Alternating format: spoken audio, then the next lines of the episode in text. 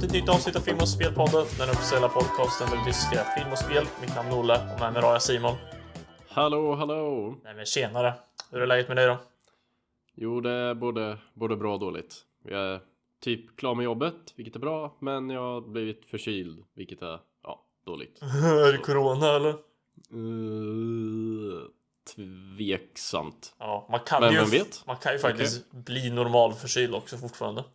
Ja, Ja, i alla fall. I dagens avsnitt ska vi gå igenom filmer och serier som fick oss att gråta.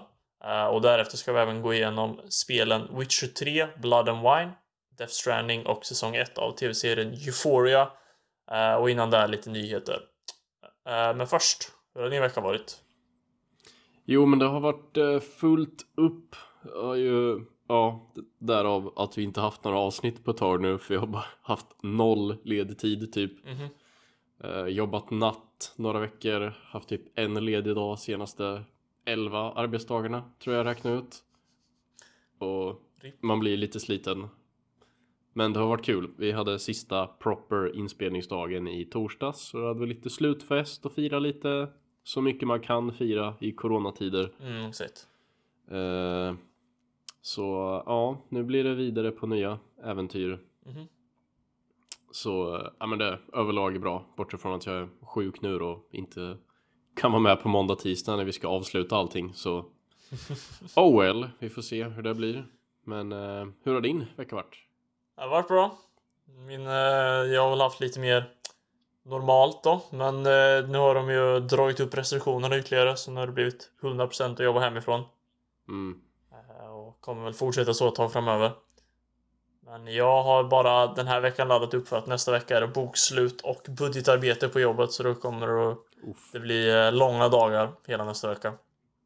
Men ja, vad har vi för nyheter de här senaste veckorna? Borde vara massa nyheter nu när det varit så lång tid. Ja, man kan ju tycka det. Men eh, dels så vet jag inte om det hänt jättemycket och sen har väl jag inte hållit mig lika uppdaterad som vanligt nu. Men eh, vi kan dra en i alla fall. Mhm. Att eh, IO Interactive som gör eh, Hitman-spelen släppte någon liten teaser att de ska göra ett James Bond-spel. Mhm. Eller 007-spel i alla fall. Eh, men de har inte sagt så mycket om det. Men de har sagt att eh, spelarna kommer få kämpa för att earn their double O status. Så det är väl någon sorts origin story. Sen vet jag inte om alla kör som James Bond eller om man gör en egen figur eller hur det Mm. vad för sorts spel det är lite oklart. Men eh, det var ju ett tag sen senaste James Bond-spelet kom. Jag vet att det kom ju något Quantum of Solace-spel. Mm, Men den filmen kom ju 2008. det kom ju Quantum of Solace som ett spel och sen gjorde de något eget spel Ja, som heter det. Bloodstone. Ja, just det. Och sen gjorde de, jag tror den här Goldeneye remaken med Daniel Craig kom efter det. Men jag Okej. tror inte det vart något efter det sen. Nej. Och det var ju ändå kanske fem, sex, sju år sedan. Jag har lite dålig koll på när det kom. Det var ett tag sedan i alla fall. Så Deras Hitman-spel, IO, de är ju faktiskt ganska bra. ja, Så de, har ju, de hade ju en liten dipp med Hitman Absolution. Där de tog bort allt som folk gillar typ. Och sen hittade de ju tillbaks det där rätt snabbt med Reboot. Som bara hette Hitman. Och sen efter det har väl folk tyckt det vart bra. Ja, och jag har spelat lite och jag tycker det är kul. Men Mm. eh, jag är ju en eh, rakt igenom gigantisk Bond-fantast. Eh, men just spelen har jag aldrig riktigt fastnat så där jättemycket för ändå. Det är ju... Alla älskar ju original Goldeneye, det får ju alltid jättemycket cred. Det var ju ett av de första First Person Shooter-spelen någonsin. Och liksom populariserade. Men jag har ju spelat Goldeneye Rogue Agent istället, som alla hatar. Uff. Eh, det tyckte jag var jättebra när jag var liten. Var det inte att i det spelet så hade skurkarna tagit över typ? så jag kommer inte ihåg storyn. Jag kommer mest ihåg att jag med kompisar tyckte det var skitkul att spela split screen deathmatch mot varandra på liksom locations från Bond-filmer. Mm. Som typ Golden Gate-bron ifrån A View to a Kill och typ sådana saker. Ooh. Eller Mm. Strombergs undervattensbas från The Spy Who Loved Me och ja, det var ju coolt för mig som älskar dem. Och sen Nightfire är ju också en gammal klassisk eh, Bondspel. Speciellt eh, snöbanan tror jag alla har spelat. När det finns en linbana Och sen är det två hus på varsin sida av banan. Just det. Den, ja, eh, Nightfire körde jag lite. Och sen jag... När jag skaffade Wii. För först den här Goldeneye remaken släpptes ju först bara på Wii och sen portades till resten. Men jag var så nära på att köpa den. Mm. Men eh, kom aldrig till skott så jag har aldrig kört den. Men, Ja, så... äh, men det, det kan väl... Ja, ifall det kanske blir bra, tänker jag. De, de, de känns ju kompetenta i alla fall. Och Ja, det är inte... Det är inte EA eller och det är Activision inte eller så. så. tie in till någon specifik film verkar det som. Nej, det känns ju lovande. Mm. Men äh, ja, det var alla nyheter. Det är det enda som hänt de senaste tre veckorna. That's all folks. Du, du, du, du, du, Eh, du. men om vi rör oss in till huvudämnet. Filmer och serier som fick oss att gråta. Eh, vi är väl inte de mest känslosamma personerna när vi kollar på film och serier kanske. Ja, vi är ju lite stoneface, cold heart. Ja, exakt. Vi är ju trasiga på insidan och Mm. eh, liksom en riktig man ska ju inte gråta liksom. Mm. Men ibland händer det ju att det kanske dyker upp någon tår där i ögat. Mm. Eh, så Mot jag, all förmodan. jag kan Hur väl... man än eh, pressar bak det. Exakt, man sitter och försöker dra in det men det går Mm. inte. Men jag kan väl hoppa in och börja med en riktigt känd tearjerker är ju Titanic. Mm. Som jag faktiskt... Eh, jag har bara sett den en gång och jag kanske var 12 eller något där när jag såg den på TV. Men det är ju... Det är ju väldigt känd som en tearjerker liksom att det är en väldigt romantisk och storslagen film med ett fint kärleksförhållande i mitten av filmen eller liksom i centrum av filmen. Men det är ju just när Rose eh, Jack har sjunkit ner under vattnet där och hon ligger på sin dörr som man skulle kanske få plats på men ah, ja eh, och han sjunker ner och sen drömmer hon sig bort till att de går ner för trapporna på Titanic och alla står runt om. Vet du vilken eh, scen jag menar? Ja, jo. Mm. Så det är ju någon form av drömsekvens och hon tänker liksom hur lycklig de hade kunnat varit. Eh, de har ju överkommit så mycket och hur lyckliga de skulle kunna vara ifall det här inte hade hänt. Antar jag. Mm. Mm. Men då i alla fall, då eh, behövde jag då kände jag, det var inte som att det blev liksom någon eh, kran som sattes igång, men eh, det kom definitivt tårar. Mm. Det, det slog hårt där så det behövde nog sträcka dig efter näsduken liksom. som jag alltid har redo liksom. Bara, ah, nu kommer det igen. Så. Så, Så här, in case of emergency näsduk med så röd knapp och glasskålar runt. Och du bara men eh, så där, det tycker jag, det är väl ett väldigt stereotypiskt svar. Men Mm. jag tycker det var väldigt fint, det momentet. Och det är väl, jag får- jag är väl lite av en basic bitch på det här sättet att liksom, det är väl liksom känt att ah, typ alla tjejer, eller ja, gråter till det. Det är väl liksom the number one, eh, alla hjärtans dag-filmen. Mm. Jag, jag, har jag har inte skrivit upp den här. Men det är ju inte omöjligt att jag också grät lite i slutet på Titanic. Jag, jag kommer inte ihåg så specifikt men det är ju verkligen en sån, sån typ av film. Ja, det är ju en film jag skulle vilja säga var överskattad nästan. Så här, ja, men för den får ju väldigt mycket cred. Så här, Mm. med, vunnit 11 Oscars, var den största filmen någonsin när det kom ut. Men den är ju väldigt bra. Ja, alltså den, den är ju lite cheesy på vissa sätt nu. Eller så här lite väl klassisk. Men det, det funkar ju av en anledning liksom. Det, det är svårt att ogilla Titanic. Mhm. Ja, men eh, vi kan väl köra lite fram och tillbaka så har du något exempel att ta upp? Ja, alltså när, när jag skulle skriva ner här lite, tänka, tänka tillbaka, här, vad har jag gråtit till? Då, då blev det ju väldigt mycket animerat Mm.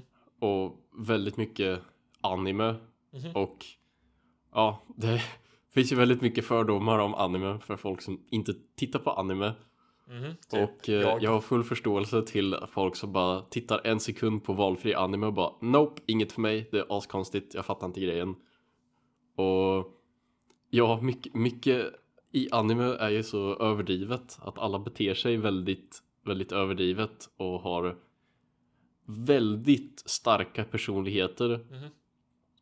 Eh, men jag tycker jag inte, dels, dels känns det ju fräscht att alla, alla sticker ut så mycket. Allas personligheter är mer on display på något sätt. Mhm. Eh, och många animes är ju upplagda så att det är liksom ett kompisgäng man följer.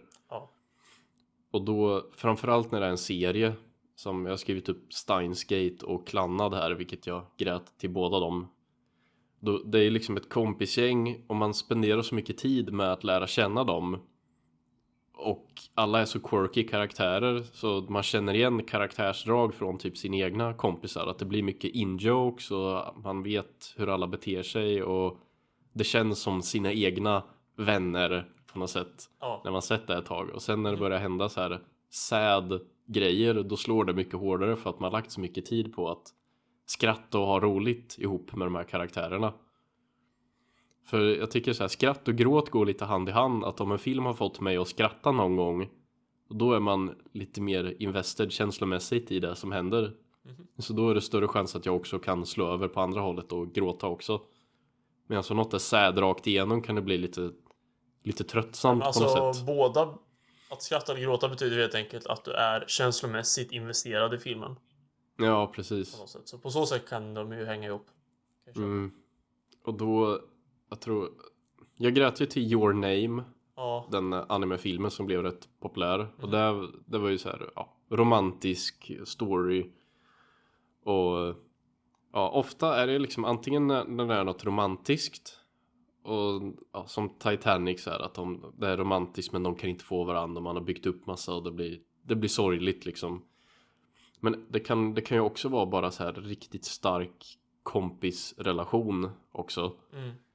Och det, det var ju lite i, i Steins Gate Den anime-serien just Då är det ett kompisgäng Men sen den, den jag gråtit mest till någonsin Det var nog Klannad Och det är också anime Om ett kompisgäng Som ja, går i skolan ihop Och då spenderar man hela säsong ett Med deras shenanigans När de håller på att skoja med varandra under skoltiden Men så är säsong två Som heter After Story Som är liksom när, när de slutat skolan och liksom senare i allas liv. Och då, jag vet inte, det slog så hårt för man, man känner igen sig i det liksom. När alla, i skolan stöter man ju på varandra hela tiden och har sina kompisgrupper och sen så splittras det ofta när alla flyttar iväg och gör olika saker och så blir det blir så nostalgiskt som man kunde känna igen sig i typ. Mhm.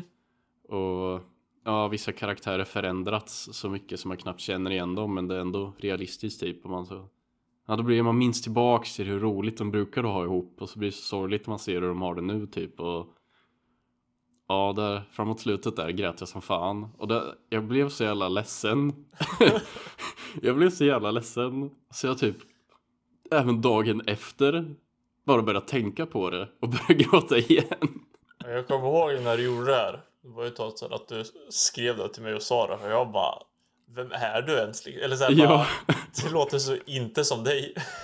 Nej, för jag har liksom gått från Alltså att typ aldrig gråta till någonting ever Och sen efter, efter jag hade typ en, en breakup i, i mitt liv Så var det som att någon, man hade enablat Du blev aktiverad liksom att Ja, och då var det liksom, man kunde se Perk unlocked liksom.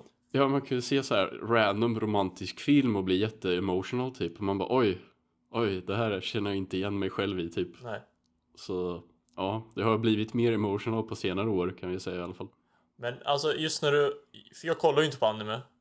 Mm. Men när man hör det beskrivas, speciellt typ klannad sådär, det gör mig ju intresserad av allt jag har missat. Ja, man måste, man måste liksom komma över någon så här lite cringe kurva först. Mhm. Där allt är så off-putting för man inte fattar vad grejen är. Ja. Men sen lär man sig ju att gilla allting man från början inte Ja, alltså. fattar liksom. Det är ju ett stort paraply-anime. Man ska ju inte Mm. dra allt. Det är ju som att säga, jag gillar inte animerade filmer typ. Att Det Mm. finns ju så mycket underanimerat. Ja, jag tror mycket med anime det är typ de, de skojar med varann Vilket inte är ovanligt. Bara att i anime så typ tar någon upp en jättestor hammare och slår någon i bakhuvudet och så är det inget mer med det. Och man får inte ifrågasätta det. Det är bara en del av skämtet typ. Ja. Vilket om man inte tittar på anime är bara så här, eh, vad fan gör de? Typ. Men eh, ja. Jag kanske borde försöka bli en weeb. Men eh, jag kan ju byta till att ha gråtit till amerikanska blockbusterfilmer istället. Det är mycket mer originellt. Mm. Eh, Så jag, jag tänker jag kan klumpa ihop de här två. Både It's a wonderful life och Hacksaw Ridge. Mm, För jag tycker ändå det finns lite likheter i eh, vad jag har gråtit till i dem. Hacksaw Mm. Ridge är ju då ganska mycket nyare. Kom ju ut för fyra år sedan tror jag. Och It's a wonderful life på 40-talet. Mm. Men It's a wonderful life är ju, ja man får följa James Stewart när han bara får massa skit hela jävla livet liksom. Allt går åt helvete. Men han är så godhjärtad och gör allt för andra. Och sen, ja får jag, det är ju där eh, tropen att man får, han eh, blir visad hur världen hade sett ut om han inte hade existerat. Och han bara inser hur mycket bättre världen är tack vare honom. Och sen i slutet så kommer hela liksom eh, samhället tillbaka och återbetalar honom och alla, ja, det var så mycket kärlek helt enkelt och så man har följt hans kamp genom hela filmen och bara vill, man vet hur mycket han förtjänar lycka liksom och vill att han ska få det. Eh, och så får han det i slutet och då bara aktiveras tårarna liksom. Mm. Och han bara Åh. Och sen i Hacksaw Ridge handlar ju om eh, Andrew Garfield som är en eh, soldat som är religiös och han i andra världskriget vägrar hålla ett vapen. Eh, så han liksom, han hamnar ju på rättegång för det och allting och ingen tror på honom. Men han står så hårt för det han tror på. Och liksom bara, nej jag vet att det här är rätt. Och sen när han kommer till kriget då, till Hacksaw Ridge, ett plats i, en plats i Japan. Ett, ett slag i Japan, sådär. Mm. Där han eh, räddade, ja man vet inte exakt men det uppskattas att han räddade 75 personer. Mm. Eh, som sjukvårdare utan att avfyra ett enda skott. Och liksom, man får se hur han kämpar en hel natt. Med att rädda människor och han typ Please Lord help me save one more. Och sen när han till slut liksom är så slutkörd en människa kan vara. Han kommer tillbaka till sina överordnade som heter honom skit hela filmen. Och de bara I've never mis- misjudged a man so much eller något sånt där. Mm. Det är, bara, det är just något med att se en människa bara stå så hårt för det de tror på och man bara vill man känner att oh, de förtjänar liksom recognition och de förtjänar att vara lyckliga. Och man ser hur hårt de kämpar och sen får de det i slutet. Mm.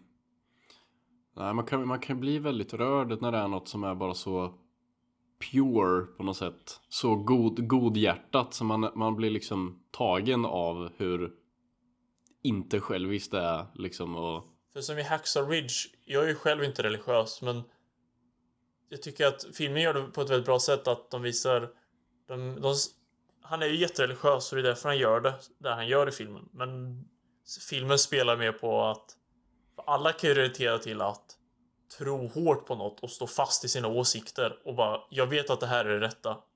mm, Och de spelar mer på den aspekten. Och det gör det relaterbart ändå. Man känner verkligen bara, ja, ja. Nej, de var väldigt bra. Hacksaw Ridge tycker jag var riktigt, riktigt bra. Även ifall Mm. den är ganska cheesy. Och Ja, den är lite cheesy och den, jag tycker väl den är lite underskattad. Eller det var ju många som inte gillade den för att den kändes ganska så här, ah, Oscar bait tearjerker typ. Men vad fan, det, det funkar ju. Det var ju bra liksom. Och It's a wonderful life är ju liksom en av de mest klassiska filmerna nästan. Mm, Det är en klassisk julfilm och jag, när jag såg den första gången så jag bara, det är som alltid när man har hört så mycket bra om film, man bara får se hur bra det faktiskt är nu då. mm. Så ser man den och bara, okej då. Prove yourself. Bara, Det var, åh, man bara, det var väl förtjänat. Okej. ja. Okej då. Och sen, och sen, Okej då, eh, det var och sen, sorgligt. och sen såg jag den, eh, jag såg den någon jul och sen såg jag den julen efter och bara, men det kanske inte var så bra som jag kom ihåg. Okej, det var så bra som jag kom ihåg. Ja. Jag har bara sett den en gång men det, det tog lång tid innan jag såg den. Man har ju hört och läst om den. Men sen, jag vet inte om det var typ tre år sedan eller något jag såg den första gången. Men det var verkligen så, ja ja ja, får se om den här klassikern verkligen är. Och så bara, okej då. Never mind, den var skitbra liksom. Mhm. Mm. Ska vi eh, fortsätta vidare med vad du har för mer? Ja, alltså jag, jag skrev ju upp, eller när jag skrev upp så insåg jag ju hur jävla mycket som var animerat. Så jag, jag skrev ju upp, upp Pixar-filmen. Och det, det är nog den som har snabbast turnaround på nollställd till in tears på typ 20 minuter Ja, med introsekvensen. Och jag, jag tycker att ser man den filmen, för att få bäst upplevelsen så ska du bara se första 20 minuterna, sen gå därifrån. ja, För rest, de, de har liksom attachat en vanlig barnfilm efter det som inte spelar så stor roll. Men början är ju som en flawless, jättefin kortfilm. ja, jag vet. Det är nästan synd att det inte är en kortfilm bara. Ja, så... Nej, ha- hats off till Pixar. Att de lyckas berätta så mycket visuellt. Vad har du mer för animerade filmer då? Du nämnde att du kom på många. Ja, eh, sen jag blev ju chockerad, eller jag chockade mig själv när jag typ grät till Lejonkungen. Och det är inget konstigt i sig. Men om jag lägger på att det här var remaken som ingen tyckte om. Då blir det ju plötsligt jättekontroversiellt. Ja, då, jag, jag tänkte seriöst skämta bara, menar du det nya då eller? Mm. Lite ironiskt. Så gjorde Och- du det. Alltså alla ogillade ju den. Och jag, jag förstår väl varför. Att den är ju typ likadan. Och jag förstår att man inte ser poängen med att försöka göra jätte, jätte, jätte realistisk CG med sjungande djur. Nej. För det kände det som att skjuta sig själv i foten liksom. Att oavsett hur fotorealistiskt det ser ut så kommer det ändå vara off. För att djur sjunger inte och pratar fact. inte. Så, men där tror jag musiken gjorde ett riktigt tungt lyft. För jag hade typ glömt hur episk musiken är. Mhm. Och det är typ, man kan bara playa musiken jag blir liksom i rätt mode för att fälla en tår. Och sen när det, när det är sad liksom med Simba och det, det är, visst man har sett det förr i den tecknade men det är ju fortfarande sorgligt. Även i an, nya liksom. Så ja, jag vet inte. It did it for me. Ja. ja. Jag har ju inte sett nya Lejonkungen. Mm. Så jag kan ju inte ge allt för mycket skit för så att jag har inte sett den men jag kan ju anta att det är en överdriven reaktion. typ att se på vad jag hört på nätet. alltså, jag, jag tror ju också det är en överdriven reaktion som nog inte många delar med mig. Men eh, vad fan, att gråta det är ju ytterst personligt liksom. Mm. Ibland gör man det vid orimliga tillfällen också. Sen vet jag inte, det, kan, det kanske bara var en sån dag just då när jag såg den. Ja men så är det mycket också att man måste ju vara i rätt sinnesstämning för rätt film och för att den ska Mm. träffa på rätt sätt. Ja. Sen när, vi- när vi pratar om vad första filmen man grät till var, då, då tänkte jag först, ja det har jag fan ingen aning om. Och sen plötsligt fick jag någon sån här flashback moment när jag bara, nu vet jag. Ja, det, det måste varit Järnjätten, den tecknade. Mhm. För det, ja, pojke befriendar stor jävla robot från rymden. Spelad av Vin måste- Diesel. som måste offra sig i slutet liksom.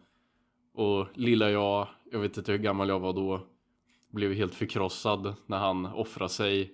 Så jag, jag typ gömde mig bakom soffan och grät för jag var så ledsen. Så jag, då missade jag ju post credit scenen när han klarar sig. Så jag, jag såg aldrig det, så jag trodde ju han dog liksom. Och var jätteledsen. det var först när jag såg om den jättelångt senare som jag bara, vad fan. Jaha, han, klar, han klarar sig liksom. Du har bara hade haft trauma över dig liksom flera Ja. år. Jag, jag, jag tror säkert typ mina föräldrar bara, nej men titta här, det är lugnt. Ko- Titta och jag bara, nej, nej. Nej men Ja. den är ju faktiskt eh, väldigt bara effektiv, eller bra den filmen. Mm, det är lite hidden gem över den. Eh, men jag kan fortsätta på, du nämnde att det var det första du grät till. Mm. Eh, kan jag gå in på det första jag grät till var ju den sista Star Wars-filmen, eller inte sista, det är ju inte det längre, men Return of the Jedi, sexan. Mm. S- när jag var, jag vet inte hur gammal jag var, men 9, 10 kanske. Mm. när jag såg den. Och i slutet när de liksom eh, firar att de alla har vunnit. Luke liksom vet att oh, min eh, pappa Darth Vader blev god. Spoilers. Så han eh, bränner hans kropp i slutet. Och så kommer den där musiken när Ewoksen typ spelar trummor på Stormtroopers hjälmar eller något sånt där. Och allt är bara Mm. frid och fröjd och det är så skön musik.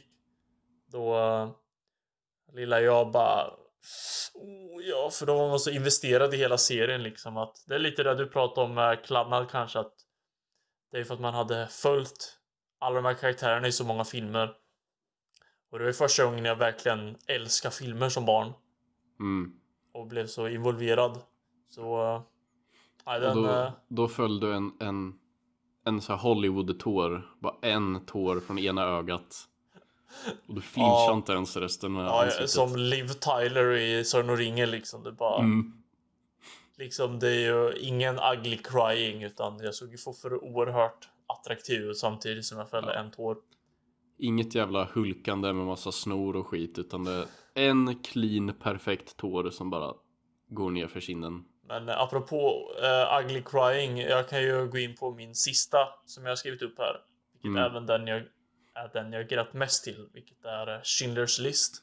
Uff. Eh, vilket är första gången jag såg den, vilket var i skolan. Då kände jag ingenting. Mm. Kanske var för att det var i skolan och jag var ung och så. Men sen såg jag den någon sommarkväll på landet på datorn. Liksom intimt. Jag satt i sängen bara jag och min dator.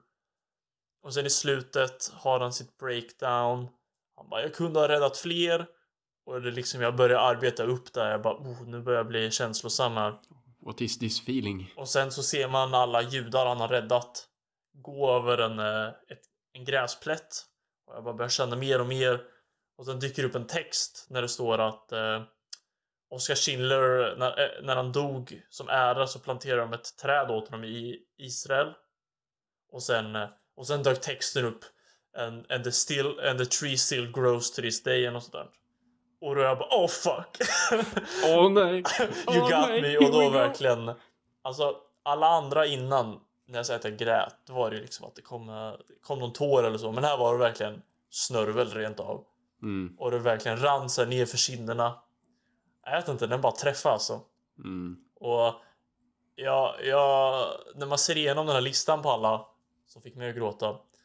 Jag tror att det som är gemensamt är att jag blir mest känslosam ifall det är något fint eller positivt som händer. Att Mm. liksom om det är en, en karaktär som eh, i It's a wonderful life eller Hacksaw Ridge som äntligen får det de förtjänar på ett bra sätt. Liksom överkommer något. Return of the Jedi, alla firar att de har vunnit där. Schindler's list är fina i att hans träd och det växer. Att jag tror jag blir generellt mer påverkad av positiva känslor än negativa. Mm. Eh, Det är bara någon eh, reflektion jag har dragit på, scen- på sistone. Men eh, ja, har du någon eh, något att avsluta med? Jag, jag, jag satt och tänkte också på vilka alltså, live action vanliga filmer jag gråter till och jag, Ja. jag, jag tror ju att jag säkert grät lite till Titanic någon gång och säkert Schindler's list också men det senaste gången jag kan tänka på det var när jag såg den här Marriage Story Mhm. och Den är Alltså, ju li- riktigt bra, men vilken lite scen svårt är att sätta fingret på alltså exakt vad det är men det var liksom alltså när eftertexterna rullar i princip när allt Ah. är klart Okej. liksom man man har sett hela resan eller vad man ska säga hur de har de har gått från att älska varann till att skilja sig och hur det har blivit en så mycket större grej än det borde blivit och verkligen pushat deras relation till gränsen Ja. Och sen när de läser den här lappen nu, nu spoilar vi så flash forward några typ minuter för att safea om ni inte sett den men eh, men eh, när de läser den här lappen igen om varför de gillade varann från första början. Mhm. och hur det här får en helt ny betydelse i slutet när de läser den. Och liksom Ja men det blir också någon så här nostalgisk känsla när man För man har ju sett allt det Som står på den här lappen När de hade The, the good old days Och hur Ja. det liksom inte finns kvar riktigt längre Och det, det slog så jävla hårt liksom att man, man kan tänka tillbaks också så på Relationer man själv haft och vad det var Men att det finns ju liksom inte kvar Nu Nej. man får Nej. bara tänka på det man hade då ihop liksom. Och det... Ja. Ja, det funkar för mig. Jag made me cry. Den, den fick mig inte att gråta riktigt, men jag håller med om att det var en väldigt känslosam film. Mm. Och det, det kändes som det byggde ju väldigt mycket på ett riktigt bra skådespeleri. Ja, ja. Det var både Scarlett Johansson och Adam Driver var ju klockrena i den filmen. Mm. Good shit. Good shit, can recommend. Ja, men eh, det var väl eh, färdiggråtet där. Ja, vi, vi håller det lite kort för vi har ju grejer att prata om nu som är bra mycket viktigare. Ja, jag menar nu, nu slut med alla de här larviga, töntiga känslorna som tårar och ledsamhet. Mm. Nu ska vi gå in i manliga saker som Witcher 3 som jag nu är klar med. Det har väl varit en eh, återkommande grej i många avsnitt under hela podcasten helt enkelt. Jag började ju Mm. spela Witcher 3 innan vi började göra den här podcasten. Eh, och har ju först klarat huvudspelet i maj nu i år. Sen klarade jag första expansion packet eh, runt augusti, september tror jag jag blev klar med det. Och sen nu i november har jag även klarat det sista expansion packet, Blood and Wine. Mm. Så nu är jag mer eller mindre helt klar med spelet, förutom lite sidequests och så. Men spelet är klart. Mm. Eh, och det, vilket bra slut det var. Och du, du gjorde det inom din utsatta time frame också. Ja, mitt nyårslöfte till mig själv var att jag skulle spela klar Witcher 3 och båda expansion pack i år 2020. Så det är check på det. Avklarat Ja. med en hel månad till godo. En, Tack, eh, tack, tack. en applåd. En Eh, eloge men till dig. fall Så Blood and Wine är ju Det är ju ett expansion pack som sagt där de- man får en helt ny del av kartan. Toussaint som det heter. Mm. Vilket Wow vad fint det var. Mm. det är Ja med hela spelet är jättefint och jättecoola miljöer men just Toussaint det var enda gången i spelet när jag kände att Ja man måste ta sig till något ställe på kartan bara Jag fast travelar inte, jag vill bara få se världen. Jag går dit Mm. liksom. Och jag bara njöt av att gå runt och det var så mycket mer färger och det var verkligen en helt annan design jämfört med resten av spelet. Mm. Mycket av spelet är ju baserat på kanske mer eh, Ja men central europeiska och brittiskt arkitektur och deras gamla städer medan här var lite mer Italien, Grekland, liksom Sydeuropa.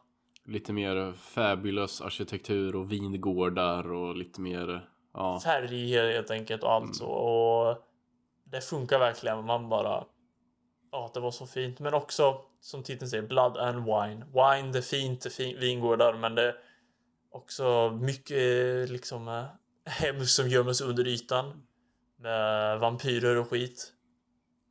Eh, och jag tycker nog storyn i det här expansion packet var inte riktigt lika bra som i Heart, and Stone, Heart of Stone. Mm. Men eh, det var fortfarande en bra story och jag tycker ju att storyn är bättre i main game bara för att den är lite kortare och mer koncis. Att det känns som att den alltid rör sig framåt på ett annat sätt. Mm. Huvudstoryn är ju typ 50-60 timmar lång så Ja, ibland så bara liksom trampar det vatten känns det som. Även om det var intressant så tog det som tid ibland. Medan här är det en bra story som liksom Ja, lite mer fast pace, lite mer, ja, saker händer lite snabbare helt enkelt. Ja, jag tycker det är svår balans just när det är så här. Ja, 100 timmar gameplay och open world och gå och utforska. Men samtidigt som vill man ju ändå få något jämn progression genom storyn. Ja, exakt. Sen fick jag faktiskt, vilket inte brukar hända mig, jag tror jag fick i alla fall det bästa slutet. Mm. Uh, vilket, och apropå slutet så var det oh, så bra slut på hela serien. När man liksom, det gjorde mig verkligen glad att jag har tagit så lång tid på mig att spela det här spelet. Att det har varit så, ja men man har, jag tror om man hade plöjt igenom det. Det är samma argument som med att bingea en tv-serie eller kolla ett avsnitt i veckan. Att jag tycker om man drar ut på det så på ett annat, man får starkare koppling till varje enskild del av upplevelsen, eller vad man säger. Jämfört med ifall man bara spelar igenom hela spelet på en vecka och så kan man inte komma ihåg detaljerna för allt bara flyter ihop liksom. Mm. Nej, har man, Alltså. har man dryg, drygat ut på det så har man ju Det har ju varit i ens tankegångar under mycket längre period liksom. Så Ja, det, så nu fick jag liksom payoff på 11 månaders investering, eller vad man säger. mm, Eh, och nej, det var verkligen ett klockrent slut tycker jag. På hela spelet och jag bara satt där och så sagt, det finns ju sidequests kvar och så. Så jag kan ju fortsätta spela lite ifall jag vill men alltså, jag vet inte, det bara jag kände mig så komplett när jag slutade. mm, Bara mm, det här är perfekta slutet för Geralt som karaktär och för världen och liksom Ja, jag bara, när spelet var klart, jag bara satt i soffan och började spela eh, musiken från spelet och bara satt där och liksom reflektera mm. och bara wow. Ja, så uh, Witcher 3 överlag, great shit 10 av 10. Expansion packet, great shit 10 av 10. mm. Eh, ja, det var väl typ det. Levde det upp till förväntningarna? Var det så Ja, bra som det- alla sa? Ja, ja, det tycker jag. Mm. Inte flawless, En 10 av 10 tycker jag inte måste betyda att det är flawless. Nej. För det går inte att vara flawless, men Nej, jag tycker också så att så här, 10 av 10 det kan ju vara att en aspekt är så otroligt mycket bättre än något annat så det väger upp om det är några små exakt. issues däremellan liksom. spelet lyckas med allt det måste lyckas med. Världen lyckas med karaktärerna, storyn. Det som det faller lite på kanske är gameplay. Men det var inte det viktigaste tycker inte jag. Mm. Här. Så, Nej, jag, jag tänker också när jag körde det att ibland blir det så när nå, något blir så hypat och alla bara ah det är 10 av 10, det bästa spelet, det är den bästa filmen, det den bästa serien, ja de måste köra det ofta, ja. Ibland blir, eller ofta blir det att man får så höga förväntningar så även om det är jättebra så hade man ändå förväntat sig mer. Men Ja. Witcher 3 var liksom att, åh jävlar, det var fan så bra som jag hade hoppats. Och jag säger, eller tycker jag att om man spelar Witcher 3 då borde man spela expansion packen också. Mm. De, det känns inte som att man får den fulla upplevelsen annars. Och också bara så cred att expansion packen faktiskt är typ helt egna spel. Ja, Det är inte bara någon sån här, åh, någon sån här expansion pack, 10 nya skins eller något där. mm. Utan en helt ny story, en helt ny del av banan. Bara hur mycket nytt som helst. Ja, jag, jag tror för mig när jag körde Hearts of Stone och Blood and Wine, de tillsammans tog nog lika lång tid som själva main game tror jag. Mhm. Så man kan ju inte klaga på att man får lite för pengarna. Jag tycker bara Blood and Wine lämnar eller avslutar Geralts story på ett mer komplett sätt än vad huvudspelet gör. Mm. Eh, och man känner mer bara ja, nu tycker jag. Liksom, ja, Geralt lämnas på en bra plats här. Så ja. Ja. Det var, det var en lång resa. Mm. Nu är du redo för Cyberpunk resor. nu då? Ja, exakt. Mm. Cyberpunk, men du förstörde min uh, segway apropå långa resor. Du hade spelat Death Stranding va? Just det. Det var många långa resor i det här. Ja, nej men det, det är väl eh, ett av de spelen jag varit mest nyfiken på att köra på väldigt länge. Dels för att första trailerna såg bara helt insane coola ut. Men ingen fattar vad det var för spel. Nej. Så alla bara, åh jävla Kojima, han som gjort Metal Gear, han gör ett nytt spel och har massa Hollywood-skådisar med och shit och massa kända personer collaboratar och what och och så jättekryptiska trailers så man bara, åh vad är det som händer, hur kommer allt det här knytas ihop och vad, vad, vad gör man i spelet liksom och sen så bara, ja men eh, du levererar paket i 40 timmar ish. Let go! Folk bara okej, men eh, jaha. Så ja, jag visste väl inte riktigt vad jag skulle förvänta mig. Nej. Men eh, jag blev klar igår så det är ganska fresh in my mind. Och eh, ja, eh, det, det stämde ju det folk sa att 99% av spelet är att det går att leverera paket. Oh. Jag tror jag Jag dödade en fiende i hela spelet Och då fick jag så jävla mycket skit för det För en karaktär bara, vad fan gör du? Du kan ju inte gå och döda folk Och då behövde man ta Ta kroppen och gå skitlångt till ett krematorie och kremera kroppen Så man dödade ju aldrig någon efter det för det var så sjukt inconvenient att göra Ja. det Mm. Eh, Men samtidigt blir det ju ganska fräscht då För det är så jävla många spel som bara går ut på att förstöra och döda. Mhm. Och här är ju hela poängen att du ska knyta ihop folk. Och det är lite övertydligt tema för jag tror inte det gick en kvart utan att någon sa någonting om connecting people. Så det blev ju liksom så här, okej, okay, jag fattar vad, vad tanken är här. Men eh, man, eh, det är ju third person exploration spel I guess med ganska mycket story Mhm. och eh, utmaningen eller skärmen med spelet är ju just att de har gjort det som en del av gameplayen att ta sig från ställe till ställe.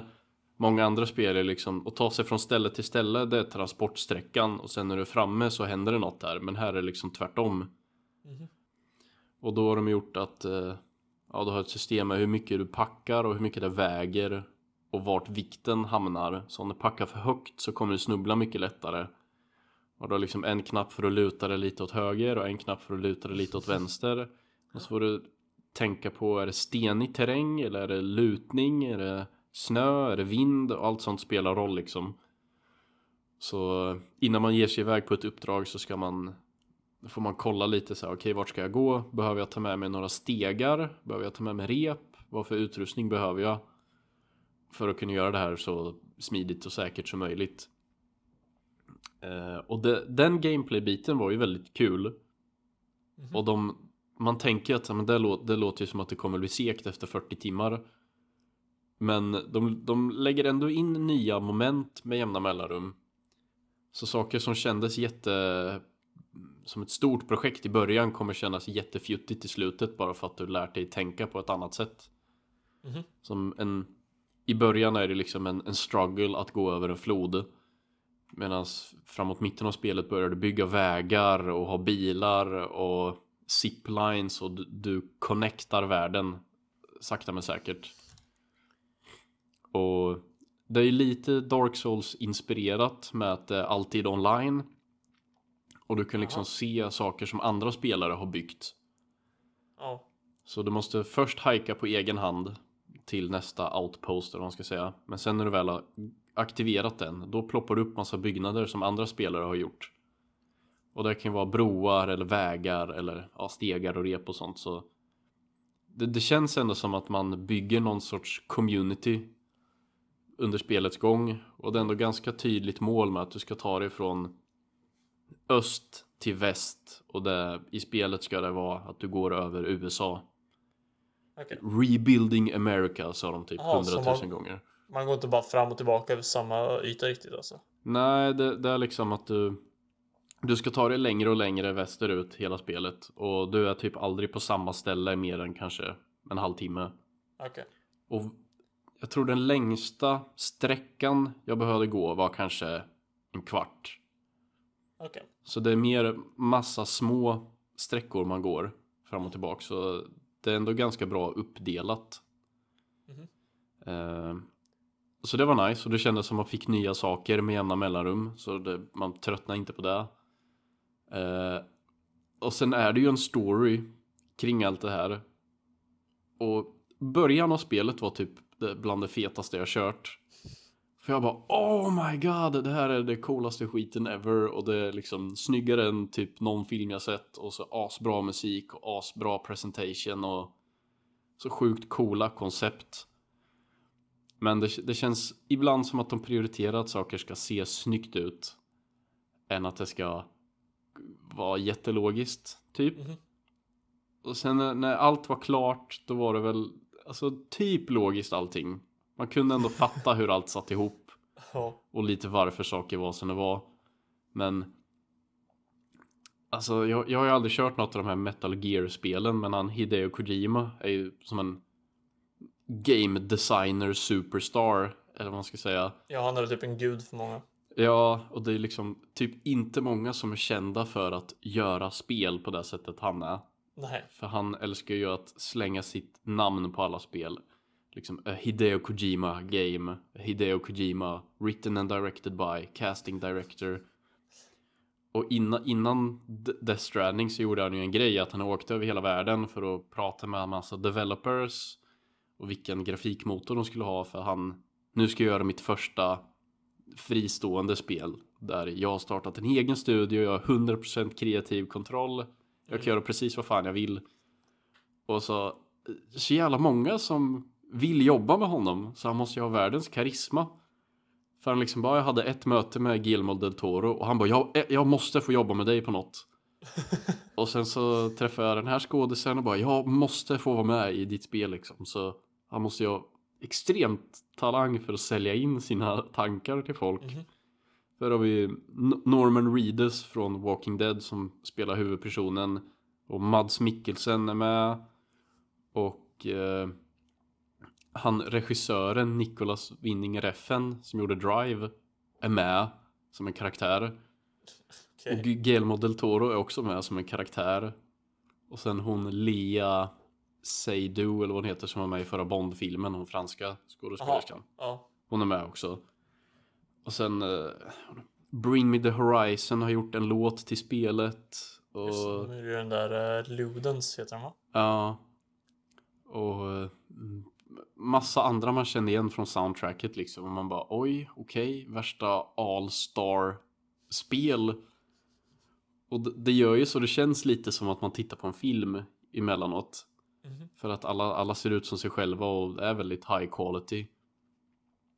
Och lite hit or miss facial animations. Ibland så känner man att shit det här är next level bland det bästa jag sett. Och ibland är det så här. Ah, det är något som är lite, ser lite stiff ut typ. Men äh, grafiken överlag var ju sjukt nice.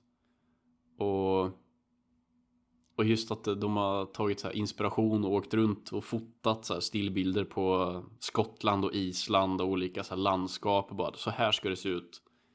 Så i introsekvensen är det så här eh, riktiga real life foton och sen är det ju läskigt hur likt de har fått det att vara i spelet sen. Uh, men sen typ Var- en grej var- han Hideo Kojima gör det att han blandar ju så här jätte eh, storslagna ämnen och seriösa topics som lätt kan uppfattas som ganska pretentiöst.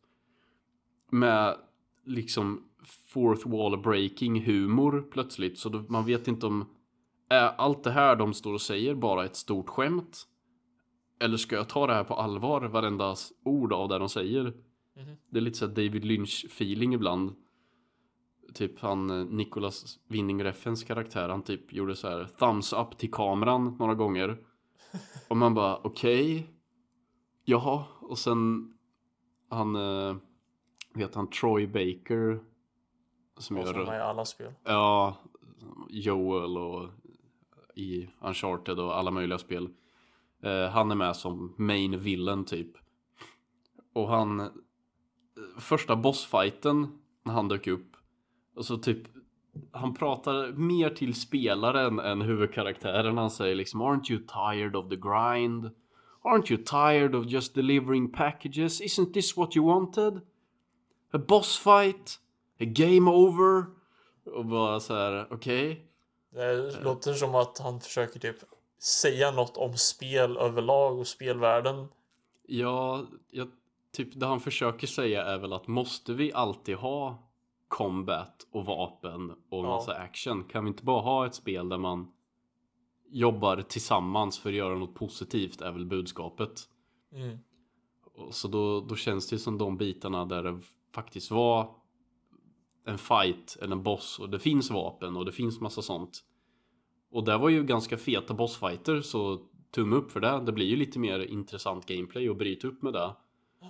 Men samtidigt känns det ju som att han har lagt in det bara för att annars kommer de få så mycket kritik att inget händer i spelet. Så har de gjort det bara för att tick that box lite. Men äh, ja, inte, storyn var lite svår att hänga med i. Och det blir ju lite pretentiöst ändå för det, det är liksom vad händer när vi dör? The afterlife och folk kan typ komma tillbaka från när man dör. Det har varit någon stor katastrof som hänt som de kallar för the death stranding. Ja. Som är liksom att eh, andra sidan och den levande världen har slagits ihop på något sätt. Så det finns som spöken som försöker dra en till andra sidan som man måste stoppa. Och sen eh, har den ju en bebis fastkopplad på magen också, jag har glömt nämna. Eh, som folk har typ en, en bebis. För då kan de ana den andra sidan eller se den andra sidan på något sätt. För de bara, men det här är ju en bebis som aldrig har fötts på riktigt. Så den är i något så här mittemellan ting. Och det är mycket, många sådana coola koncept som man bara jävlar det här var intressant. Och mycket fick ju ändå en bra payoff sen. Men sen vissa känns som att vi utforskar ett jävligt coolt koncept och sen släpper vi det liksom. Sen går vi vidare till nästa coola, visuellt coola koncept och sen släpper vi det. Så jag vet inte om jag brydde mig jättemycket om det som hände i slutet. Även om allt såg väldigt coolt ut fortfarande. Så var det lite så här, ja. Jag har tappat det lite på vägen. Så, ja jag vet inte. Det är lite mixed bag. Men eh, Så du är varken överlag positiv eller negativ? Eller är du nöjd med de 40 timmarna du la i spelet då? ja, alltså. överlag så var det ju ändå väldigt bra. Typ, jag, jag tar ju hellre ett spel som försöker göra något annorlunda och kanske inte lyckas 100%. Och det känns ju ändå fräscht. Alltså jag, jag har inte kört något annat spel som är så här. Och jag tycker ändå det funkar förvånansvärt bra för att ha nästan uppfunnit en ny genre. Så... Eh, men jag, jag tror nästan spelet hade tjänat på att ta bort de små fighterna och enemy encounters som det var och fokusera helt ut på det meditativa i att bara eh, leva ut sin eh, dröm som brevbärare. Som vi alla har innerst inne. Ja, för de bästa bitarna i spelet det var när man får en ett uppdrag när man ska leverera någonting jävligt långt och spelet vet om att nu kommer det gå väldigt länge utan att det händer så mycket så vi sätter på någon fet bakgrundsmusik. Mm. Och man bara har någon nice soundtrack i bakgrunden och bara vadar genom en flod och korsar ett berg i en snöstorm och man liksom bara ja, nj- njuter av den känslan. Det var typ bästa bitarna. Så eh, jävligt bra soundtrack, jävligt bra grafik, jävligt bra voice acting och animationer och bra gameplay. Det var bara storyn som jag kände jag brydde mig inte jättemycket i slutet för det blev nästan lite väl storslaget på något sätt. Mm. Och sen så, ja vi rullar eftertexterna Fast du spelar fortfarande och det är typ över en timme cutscene kvar efter eftertexterna. Och man bara såhär, åh, okej. Och det är väl det han är känd för, de här cutscenes eller? Ja, så ibland var det typ, jag försökte köra så en timme här och där innan jag gick till jobbet. Ja. Nu när jag jobbat natt och då var det så här, vågar jag starta den här grejen eller kommer jag fastna i 20 minuters cutscene då utan att kunna spara? så... Ja. Men eh, det var bra. Det var intressant spel. Det var, kändes ju bra mycket fräschare än att liksom köra ett till third person action shooter. Ja, så det är cred för att de försöker göra något nytt i alla fall. Mm, Och jag kan det- ju hålla med om att va, spel är ju så himla våldsfokuserade. Det har ju bara blivit så här universellt. Antingen så är det ett racingspel eller så är det våld inblandat typ. Mm, På något sätt. Det är väl våldigt, våldsamt i racingspel också för den delen. mm.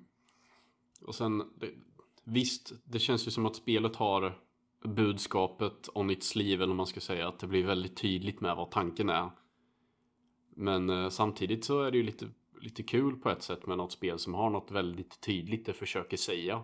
Ja, alltså det är väl, jag tycker det är mer cred att kanske inte vara så subtil med sitt meddelande än att inte ha något meddelande alls. Mm, för här, här är ju verkligen att det, det är postapokalyptiskt och USA finns knappt längre.